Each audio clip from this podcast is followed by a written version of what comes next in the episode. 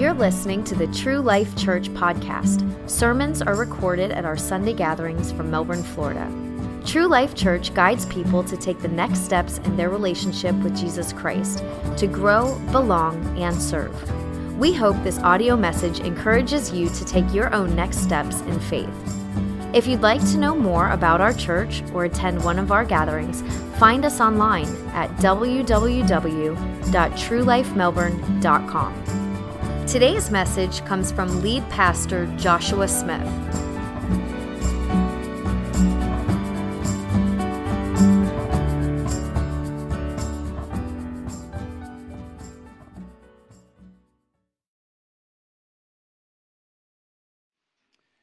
So we are in again Acts, and uh, we've been over the last uh, chapter or so in chapter nine. Saul has been converted on the road to Damascus and immediately began preaching Jesus Christ as Lord, and uh, has had had some people wanting to kill him for it. That's always a good place to be. Preaching so boldly, he's got you know people hunting for him. So he's been sent off to Tarsus, which is modern day Turkey.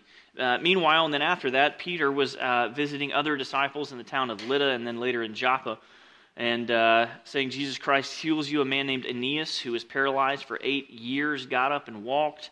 And then uh, he was sent for by more disciples, again from Joppa, of a lady, uh, uh by for a lady that had already died, named Tabitha. And uh, when Peter arrived there to that town, he prayed, and she was brought back to life. And the result of that, as we talked about last week, was many in that town, or the entire town, in the case of Lydda, coming to know the Lord.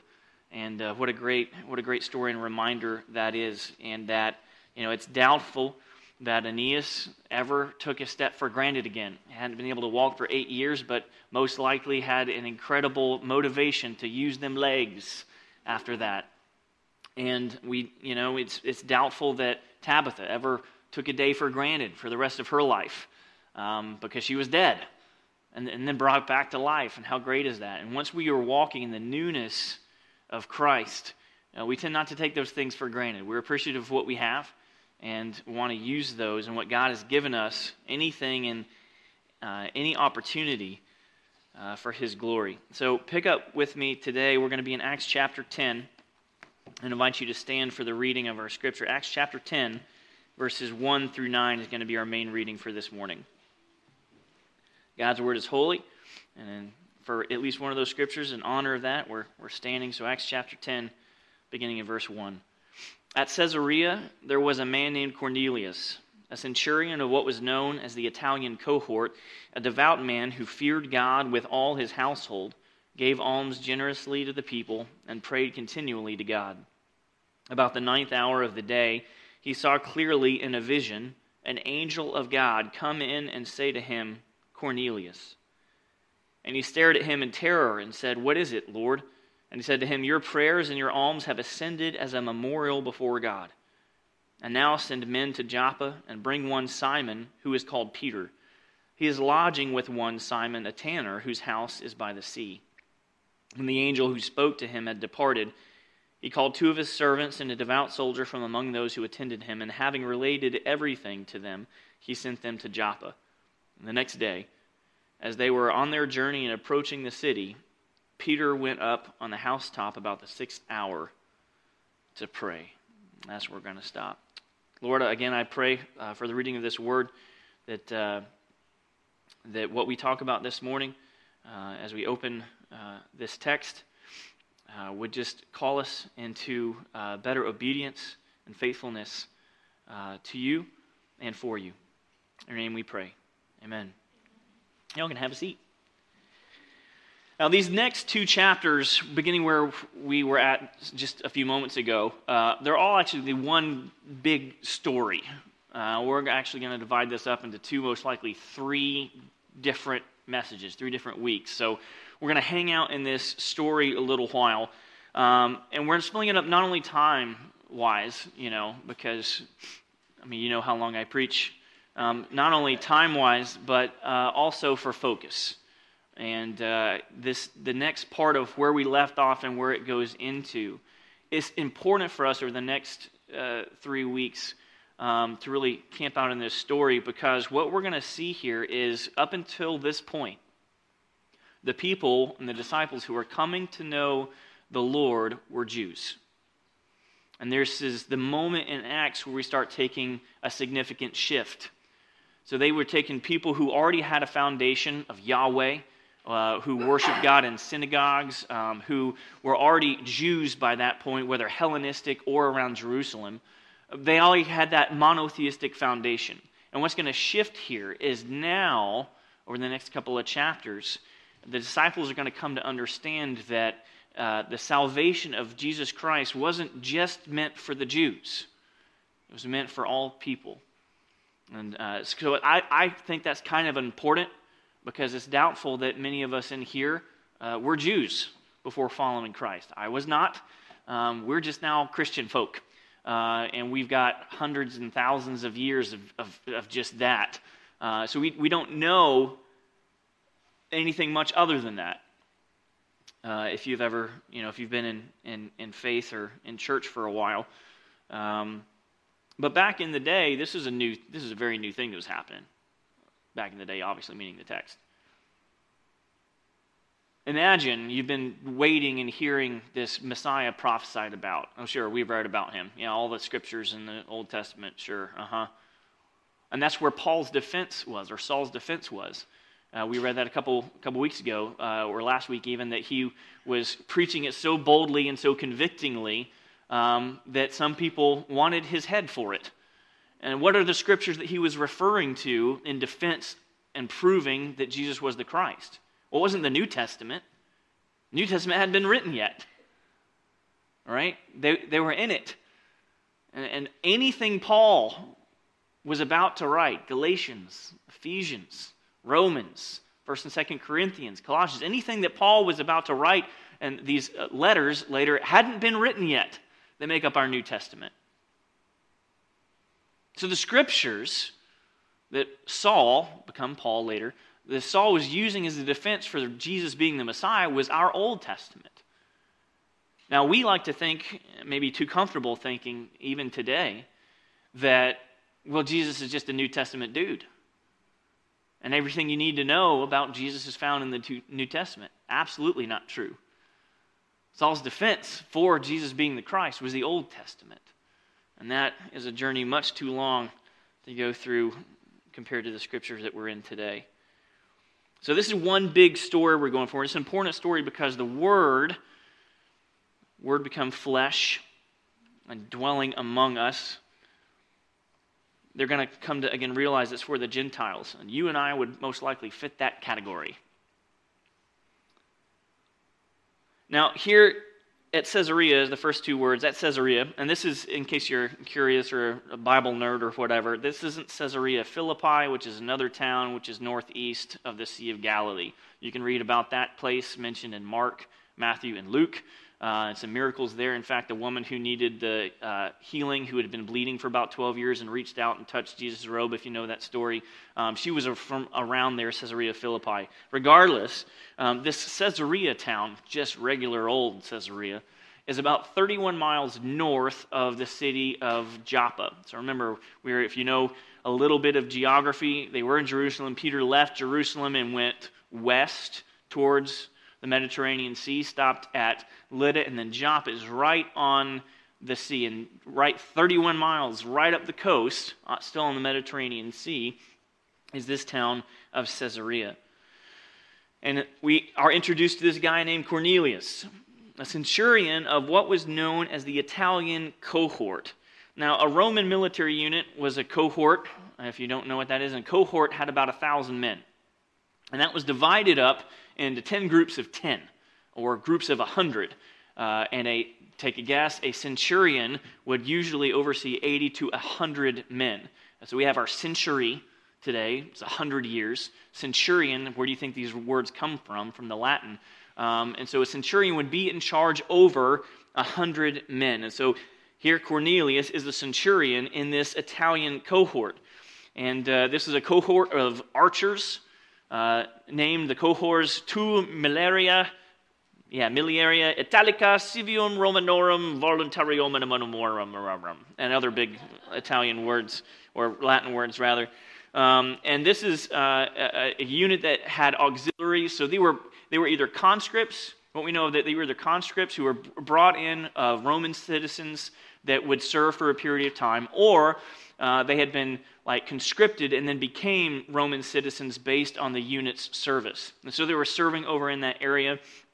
And uh, here we have this guy, Cornelius, over a hundred of these men. Now, originally, the unit had been formed in Rome. This is before Cornelius came around, but the history of the units originally, the unit had been formed in Rome of freed slaves who received citizenship. Now, what we know from the, from the word this morning is that Cornelius was a devout man who feared God with his whole house. He gave alms generously to the people and he prayed continually to God.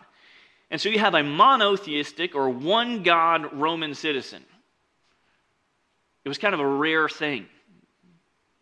Because if you're unaware, the Romans, as the Greeks, were a polytheistic society, right? Many gods. And so you'd have a god of war and a god of wine and a god of reproduction. Usually those were the same.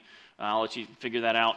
Um, you'd, you'd, have a god of, um, you know, of the wheat and the harvest. You'd have a god of the sea, you know. Um, and so they'd have all these little, little gods.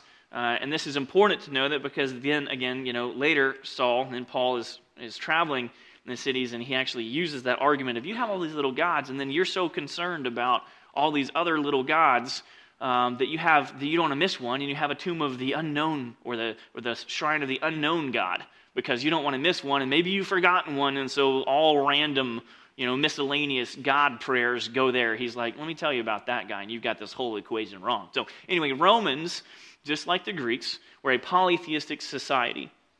So it was, it was rare. It was about 10% of the Roman Empire at that time. About 10% of the people were a mono, had a monotheistic view. Now, how Cornelius became a worshiper of God is, is unknown. Uh, but it wasn't completely uncommon. So he was a Gentile, simply meaning he was a non Jew, who may have been part of a local synagogue there in Caesarea, uh, but most likely hadn't submitted to the Jewish conversion rites like circumcision. Um, yeah, yeah. Anyway, uh, what he wasn't, however, was a Christ follower. So he knew the Lord, He's following the Lord. He's devout in the Lord, giving alms to those who needed it, faithful in prayer. Like this guy's checking some boxes, right? And again, we're going to come to this over the next couple weeks. And an angel appears to him at the ninth hour. It's about 3 p.m. And that had become, it wasn't an Old Testament prescription, but it was an old, or it had become a traditional Jewish prayer time.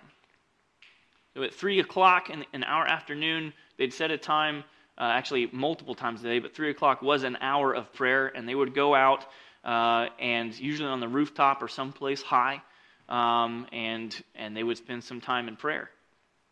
So Cornelius is going out there, and, and he's, we know he's faithful in, in prayer because the verse right before that told us so.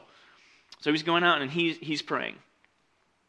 About the ninth hour of the day, he saw clearly a vision, and in a vision, an angel of God come in and say to him, his name. Again, this is another reference. We talked about this a few weeks ago. Um, same thing happened to um, Ananias when he had a vision, came and said, Ananias, and you're going to go lay hands on Saul. But yeah, but he's the Christ persecutor. Yeah, yeah, I know. I know, but he's been blind. He's come to meet me as well. And, you know, so we have also in the vision, Saul on the road to Damascus. Saul, Saul, why are you persecuting me? And this isn't the, the, the last time we're going to come across this, uh, or a vision, and again, obviously someone calling out someone's name. So Cornelius is called by name, and, and, in essence, has is heard. God has heard your prayers. These, these your prayers and your alms have ascended as a memorial before God. What you're doing has been seen, your prayers have been heard, and I am answering.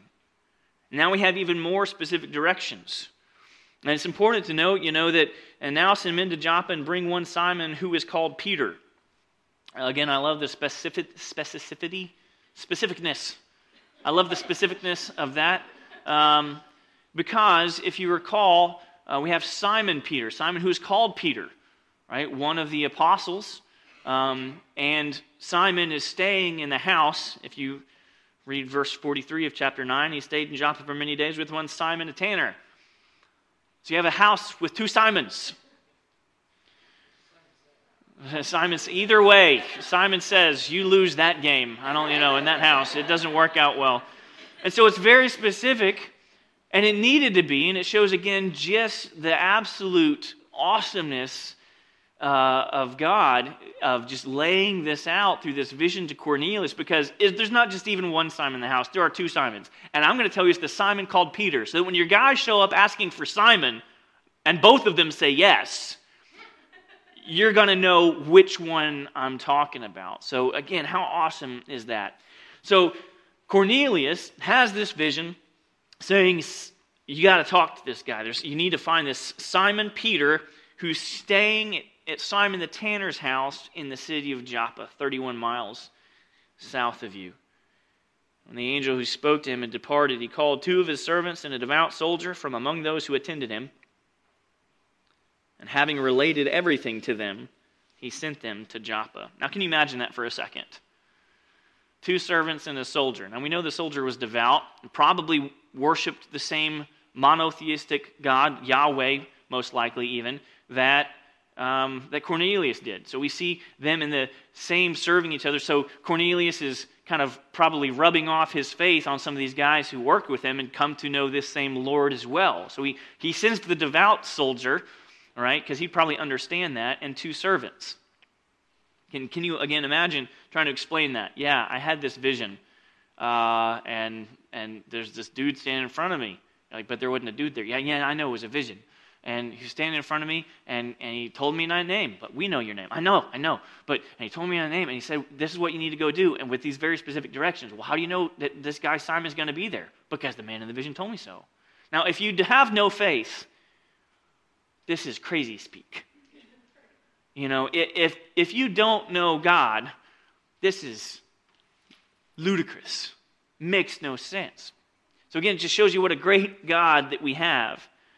And so I just want to camp out on a, uh, these first nine verses uh, today before we get into what will most likely be the meat of this over the next two weeks. And we'll just, just kind of settle it and dwell on two main points. The first of which might be a little, just a tiny detail, and we might not think about it often, but I'd like us to today. Um, verse 7 When the angel who spoke to him had departed, he, being Cornelius, called two of his servants and a devout soldier from among those who attended him, and having related everything, he sent them to Joppa. What were their names?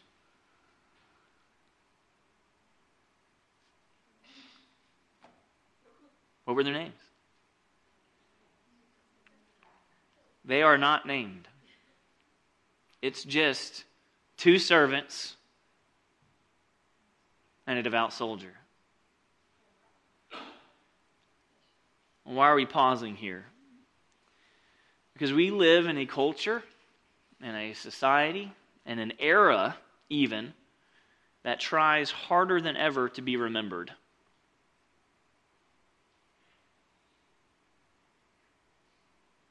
Try to leverage technology and like you know if i write something on the world wide web surely it will exist forever. And you know there's at least a, a number of people that might pop into mind that wish something they had put on twitter hadn't existed forever. But but there it is. Sure i'll be remembered forever. We, we live in a, a culture and an era in which people strive to be an influencer. An influencer. What do you do? I'm an influencer. What do you influence? Things. Peoples. To do what? Things. Like, they want to be an influencer on social media to have, have tons or millions of fo- followers. They, we, we live in an era where people strive to be famous to be notable, to matter, to make a difference. And what it really is, if we're honest, it's a search for immortality that is fruitless because it's not rooted in Christ. It's a search for immortality that is fruitless because it's not rooted in Christ. Ecclesiastes chapter 3, verse 11, you don't have to turn there, just one verse. It's written, He has made, He, God, has made everything beautiful in its time. Also, He has put eternity in a man's heart yet so that he cannot find out what God has done from the beginning to the end.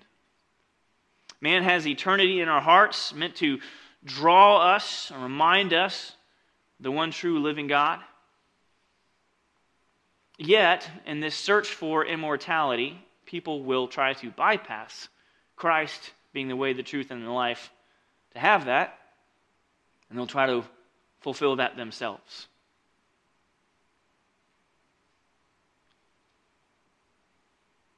Now, Cornelius had come to the knowledge of this one true Lord, but not Christ yet. And again, we'll get there next week. But I want us today to actually think about these servants and a devout soldier. We're going to spend some time with Cornelius next week as well. But for, again, let's, a moment, let, let's think about these servants and a devout soldier. Again, who were they? Two servants and a devout soldier, right? Um, they're not named. Their name is not there. And I think sometimes we try so hard to be remembered, for people to know who we were.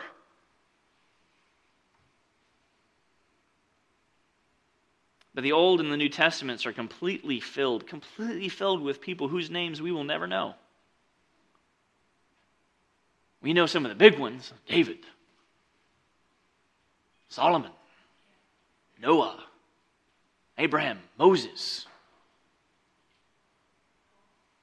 We know some of them, but think of how many countless millions, if not more, that, that are simply unnamed. That just like tagged along with a group or were one of the 300 that stood with Gideon in that moment of triumph?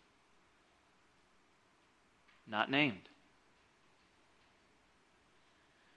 Had a meeting with a pastor friend of mine, Dr. Dow Cottrell, who's up at First Baptist Orantia. And uh, he was talking about a book with me, and he's like, I'm going to get you that book. That's great. So I was able to meet up with him this past Monday, and he gave me that book that we were talking about uh, so I could read it. And in the front, the little front page, he wrote, um, because he's that guy. He, he has he has a book problem, you know, and so his his job's to try to convert me. Um, I don't have a book problem. Um, my, my book problem is trying to read the books when I have time. Um, he loves to read, and so he's like, "I got this book for you." And in the front of this little book, uh, he wrote this: "Love the Lord with everything, preach the word faithfully, love everyone, be willing to be forgotten." be willing to be forgotten.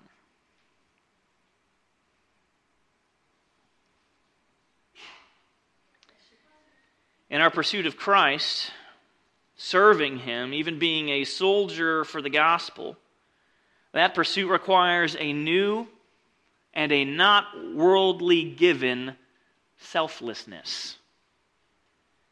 Paul writes in Galatians chapter 2 verse 20, I have been crucified with Christ. It is no longer I who live, but Christ who lives in me. And the life I now live in the flesh, I live by faith in the Son of God, who loved me and gave himself for me.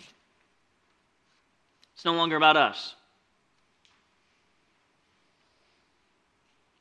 It's not about what you do or accomplish. It's not about what I do or accomplish. It's about God and His purposes. That's what it's always been about. And if we're not careful, we can slip up even just in this couple of words in verse 7. Say, I want to I want to be remembered. I want my name to matter. Come on, it's just two servants and a soldier. How hard would it have been to put, you know, Billy and Johnny and Dexter? Like, it's the same numbers of work. How hard would it have been to put Bill and John and Dexter? And then we come to this question. Let's say the names were there. Would it have changed the story?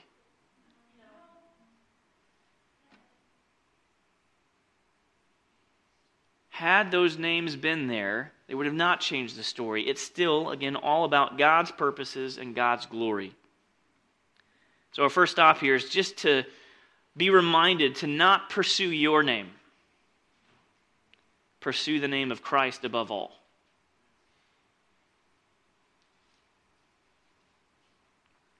Don't live this life trying to make your name great, but speak the name of Christ. Live out for Christ, as Paul wrote. It's no longer me, but Christ in me. This is why I live. Don't pursue your name. You might not be remembered all that long.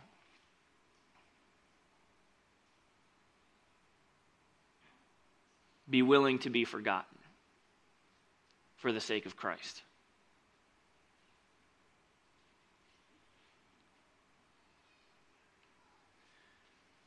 Before we get into our second point here, just kind of remind us of where we're at. So we have Cornelius so far in our text today is a God fearing and devout man who's giving generously and faithful in prayer. So that's Cornelius. We don't know too much about him except for these few verses and a little bit that comes after. So we've just been recently introduced. But Peter, we have a little bit more background on. To this point, chronologically, we know that he's an apostle of Christ one of the 12 original disciples there. He's, he's, he's the one who attempted to walk on water, right? Uh, he's the one who denied Christ three times till the rooster crowed, but was then later restored by Jesus after the resurrection.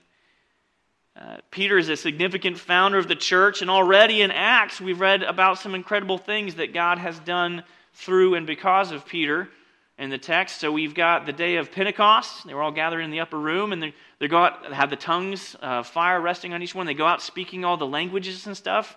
And then we have Peter's speech, which again is arguably not that long, but good enough.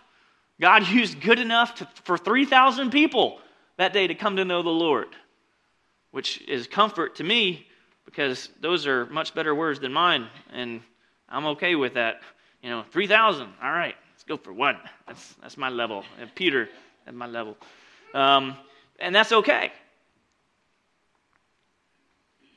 So he's got, had an incredible message on Pentecost. He's already been imprisoned and beaten for his faith and proclaiming Jesus Christ. And then just last week, we read that because of that name, again, Jesus, he's raising people from the dead.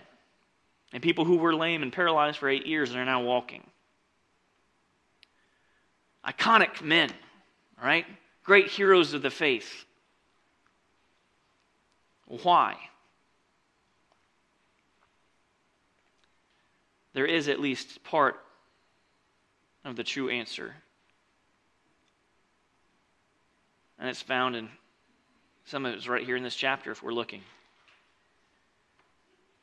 So for Cornelius, we have Acts chapter 10, verse 3. About the ninth hour of the day, Cornelius, again, what was the ninth hour of the day? Three o'clock. And what did, what did devout people usually do at three o'clock? They prayed. And we have confirmation of that. If you want to turn over to verse 30, same chapter, Acts 10, verse 30.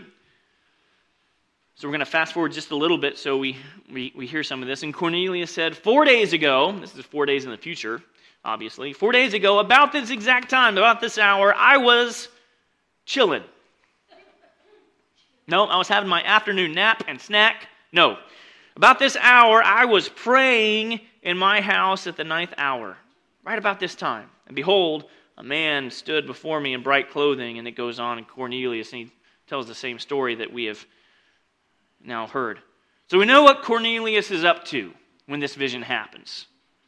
And there's a reason we read one verse past the little dividing section, which is so convenient put there for us. There's a reason we went into Acts chapter 10, verse 9. And this is that one day after Cornelius was praying, and three days before the people get there. This timeline adds up, in case you're curious. This is the day after Cornelius. The next day, as they were on their journey, these people who had already been sent by Cornelius are on their way and approaching the city of Caesarea. Peter, all right, or sorry, of Joppa, Peter, now on the roof of Simon the tanner's house, Peter goes up there to what? In verse 9, to, to pray. So we have Cornelius, who was a man of prayer.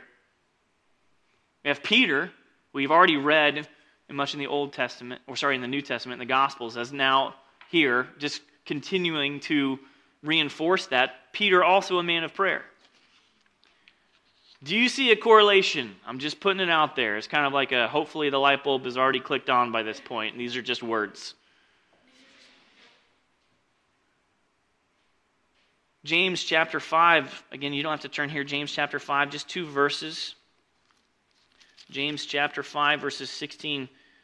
Therefore, confess your sins to one another and pray for one another that you may be healed. The prayer of a righteous person has great power as it is working.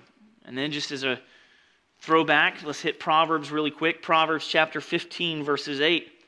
The sacrifice of the wicked is an abomination to the Lord, but the prayer of the upright is acceptable to him.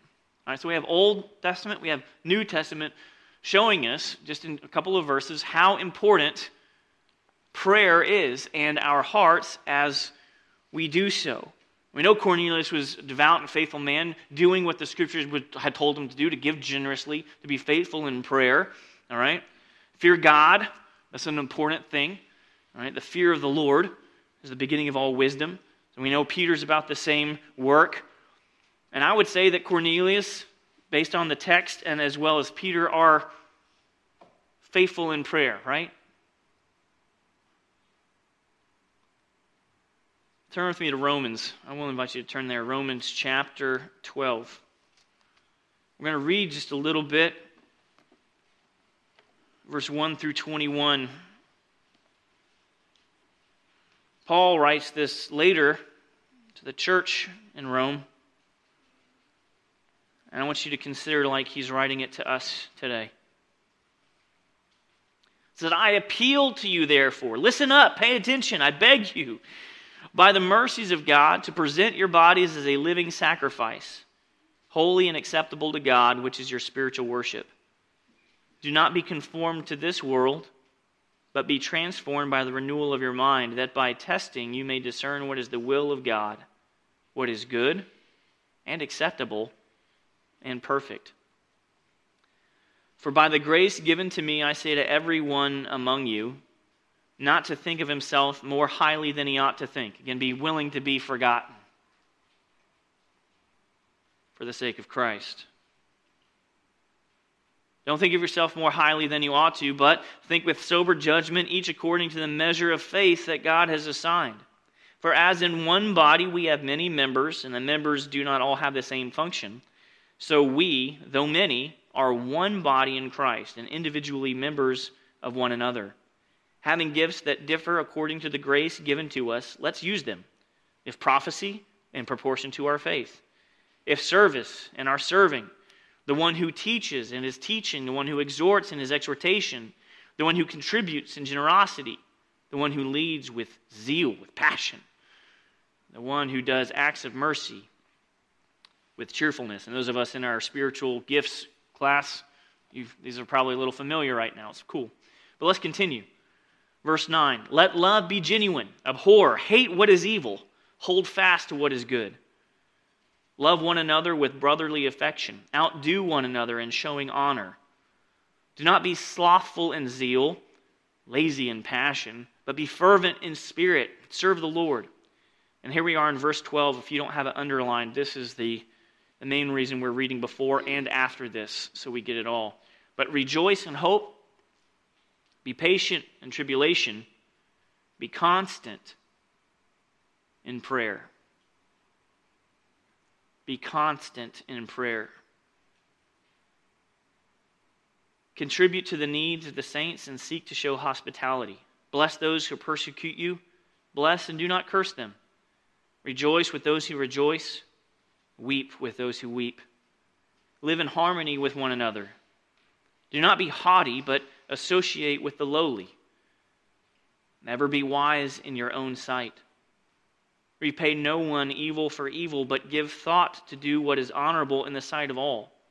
If possible, so far as it depends on you, live peaceably with all. Beloved, never avenge yourselves, but leave it to the wrath of God, for it is written, Vengeance is mine, I will repay, says the Lord. To the contrary, if your enemy is hungry, feed him. If he is thirsty, give him something to drink, for by doing so you will heap burning coals on his head. Do not be overcome by evil, but overcome evil with good. Rejoice in hope. Be patient in tribulation. Be constant in prayer. Oftentimes we settle for this Christian like phrase How's your prayer life? Ever heard that before? I've heard it before. A lot. How's your prayer life? Like have a life separate from. That's the point. See, a believer's life should be filled with prayer, right? We should be constant in prayer. There shouldn't be a separate life that we have for our prayer. And we pray over here irregularly and do that thing, and then here's the rest of our life, like where we do what we want, when we want, how we want. Yeah. Woohoo! And then, oh, and then prayer life. Regular life, prayer life. Regular life, prayer life. For the believer, there should be no difference. So, you know, from this point forward, I hope here at True Life Church, we just won't ask, How's your prayer life? We can ask things like, Have you prayed today? And questions should be asked like, How often are you praying, believer? Because what we've read here in Romans is that if you aren't, our church body will have a problem. Because we're all members of one another, belonging to one another. We need to be a praying church. We can ask, What are you praying for? Who are you praying for? And here's a fun one How long are you praying? There's a direct correlation between the time spent in prayer and someone's faith.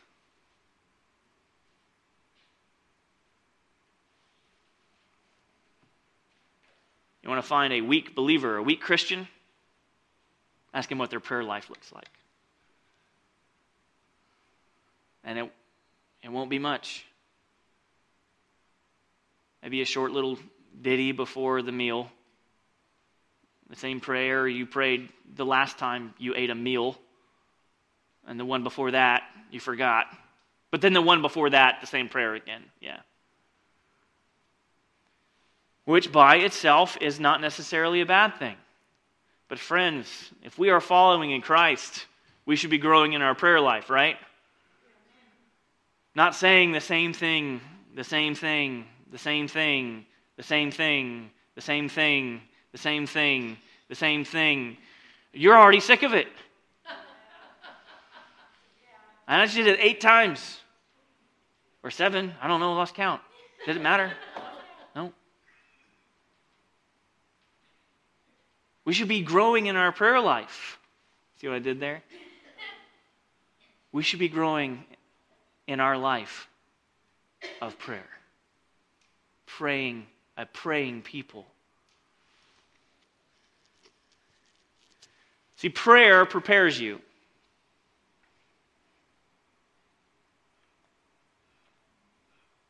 I challenge you to read 1 Samuel 17 and the story of David and Goliath, you don't have to turn there.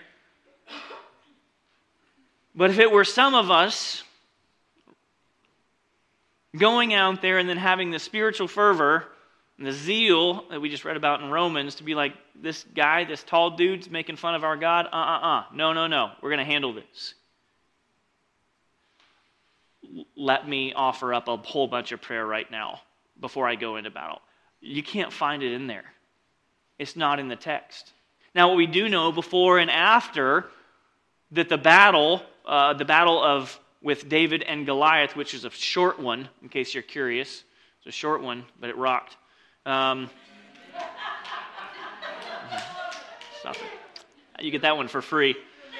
Uh, I'm just slinging them out there today. I don't, know what to do. It's a tall order for jokes. Anyway, um, where was I?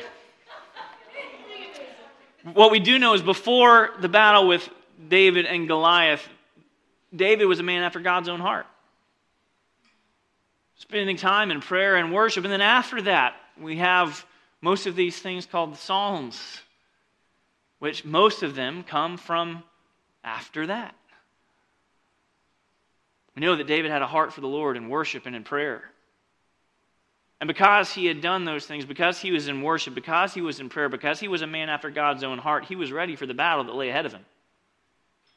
He didn't have to go off in some weird corner and offer up 17 Hail Marys, which is not biblical anyway. But we kind of have this mindset where we view prayer as in going to the dentist. Now, what I mean by that is some of you don't floss every day. Some of you may not brush two to three times a day. Getting our kids to learn this is fun. Yay, parents, you know what I'm talking about. You know, but growing up, there probably wasn't a person in the room who it was your scheduled time to go to the dentist, and you knew the last six months or a year you'd slacked some. You hadn't flossed, you hadn't brushed, but man, that day before the dentist, that hour, that hour before the dentist appointment,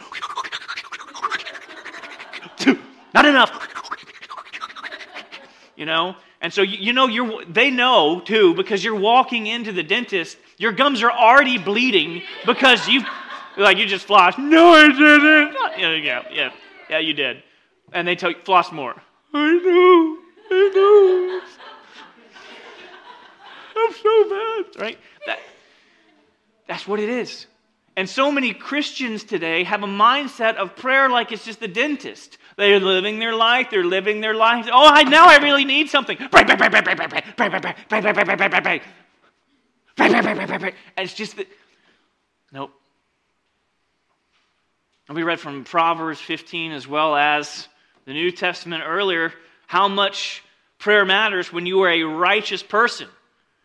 And in Proverbs 15 8, it didn't say, eh, sacrifices of the wicked they're semi okay. He'll take them on a good day. No, they're an abomination to the Lord. If our hearts are wicked, if our hearts aren't in the right place, and we're praying, you ain't doing nothing except offending the Lord. Ooh, that's fun to think about. Prayer is preparation. So that when the battle comes,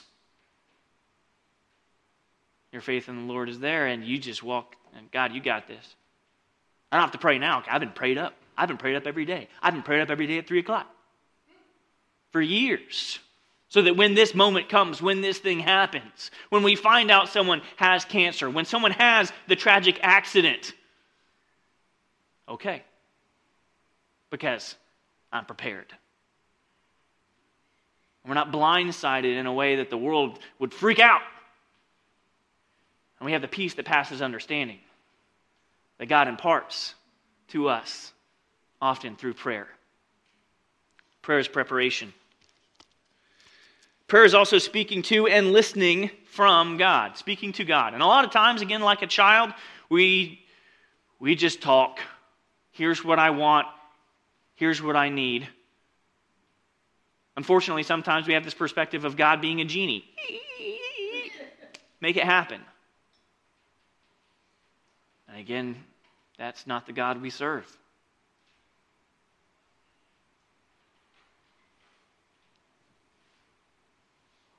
We do a great job often of probably talking during our prayer time. But I would encourage you that when you pray, if you do not build in time to be still, Psalm 46:10, and know that God is God, to listen, to be quiet before the Lord, He may be speaking to you. but you're so loud and incessant, you won't hear the answer.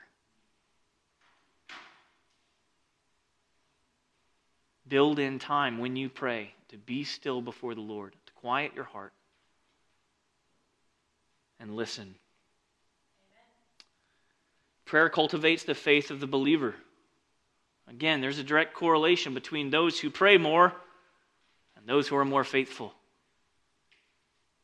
We see it here again just in two dudes Cornelius and Peter, both men of prayer, which is going to lead us to my last little thing. It's not up on screen because I wasn't sure I was going to dwell on them too much or not before we close. Three o'clock every day, Cornelius and Peter could be found doing the same thing.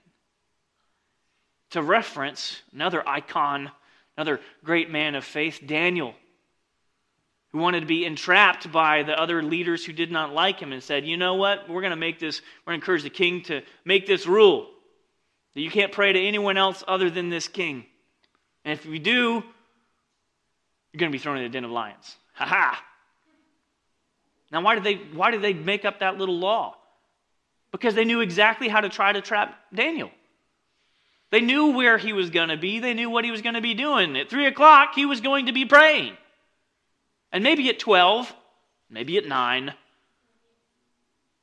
And what we discover is that for many people who we actually read about in the text, their constant in prayer was not only in between, but scheduled. So it's a worthwhile question to ask today is your prayer time scheduled? Because I guarantee you everything else is. You know when soccer starts. You know when this Zumba class meets. You got to be there for this. Little taekwondo for that. I bet your work is scheduled. You don't just kind of show up at a random hour. Right? That, in, in fact, that problem, that schedule might be made up to someone else, and you just have to say, "Yes, I will be there at 4:30, Wendy's," and just show up. You don't just be like, "Nah, I'm going to do 10 o'clock today." Now, when I was growing up, Wendy's didn't even do breakfast, so they were closed, right? That wouldn't even worked. I bet you so many things on your calendar are scheduled, and not this. And this is encouraging for myself, too. I say encouraging because you probably feel convicting, but it's encouraging. This is motivating. This is spurring each other on for good works. And one of the good works is prayer, and lots of it by a church who is committed to prayer, and lots of it. I will encourage you today to look at your calendar. We're about to start, some of y'all have already started, but are about to start school or a new semester, and a new calendar, and a new timeline of events, or a new hobby, or, you know, whatever it is. Because we're semester minded people. We have fall and through winter, and we have new semester, and then there's summer, and then we go around again, right? And so we're getting, we're right on this cusp of new schedule of making time. I have to do this with my piano students. I'm sitting there, all right, how can we do everybody's schedules and work time between two days? And it's, yay. So you're putting things on the calendar. Put prayer on your daily calendar and stick to it. and I hope it's more than five minutes. I'd say realistically, I'd at least shoot for 30. 30 minutes, yes. Yeah. Because what we're finding is a, is a Christian America is not spending any time in prayer.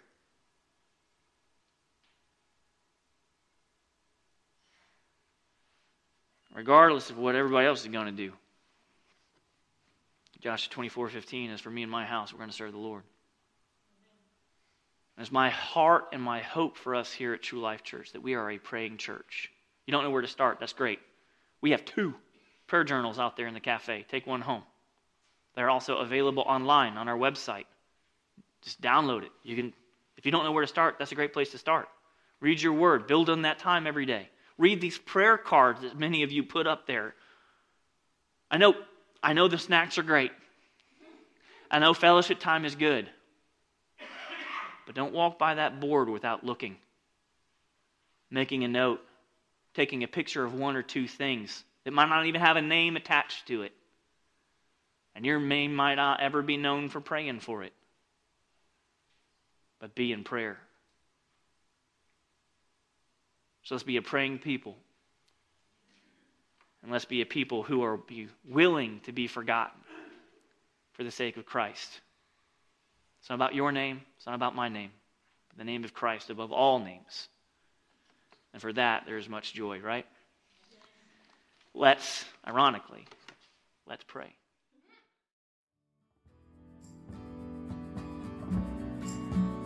Thanks for listening to this message.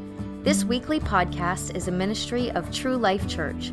If you'd like to help keep these audio sermons available, you can support our ministry online at www.truelifemelbourne.com forward slash give. Until next time, may the peace of God, which passes all understanding, guard your hearts and minds in Christ Jesus.